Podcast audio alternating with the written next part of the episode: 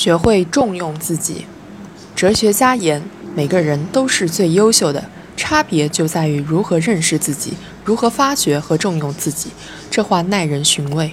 的确，我们不能总指望别人说你行，不能总活在别人的评价中，应知道自己禀赋和志趣所在，执着地成为最好的自己。有位企业家当初创业时叫了许多朋友到家里商议，大家都说歇了，别干了，好好当你的老师。创业成功后，他感叹：“你把梦想说出来，大家都认同的话，它其实不是梦想，而是计划。”梦想一般都是说出来以后，家人反对，朋友反对。有位年轻院士当初决定要回国时，许多朋友对他说：“你是不是疯了？”回国后，他坚持独立思考和判断，在人体免疫系统研究领域取得非凡成就。有位女大学生辞去都市白领职位回乡下掘金时，村民无法理解她为何跳出农门又回来当农民。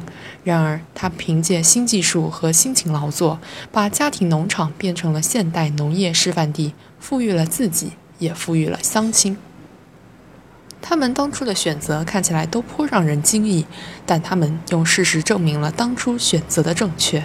原因就在于充分认识并重用了自己，确立梦想，执着追梦，不为困难风险所动，不被求稳怕变所困，自己重用自己。无不是既有梦想又善作证明题。人生的兴衰际遇、顺境逆境，往往由不得自己，但怎样作为，则取决于自己。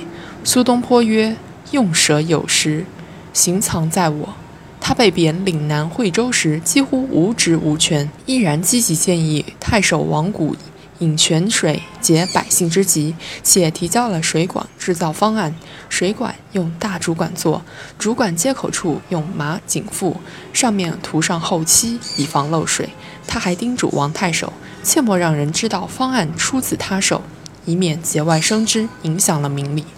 重用自己的大关节处，则往往重用自己的大关节处，往往是在人生的低回处。胸中有情怀，什么处境中都能重用自己。胸中有情怀，什么处境中都能重用自己。倘若无抱负和坚守，则很容易自我放逐。还有的人活在社会某种预期的期许里，总觉得到了某个年龄段就应该有相应的平台，得之则喜，不得则忧，最终迷失了自己。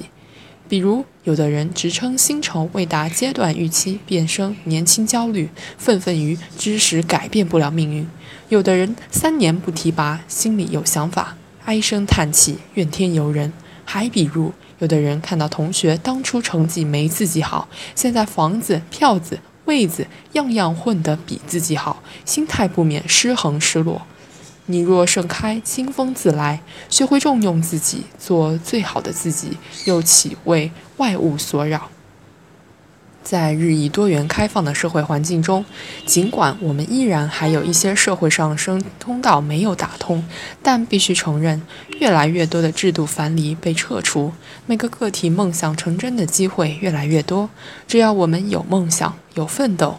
我们就有机会成为最好的自己。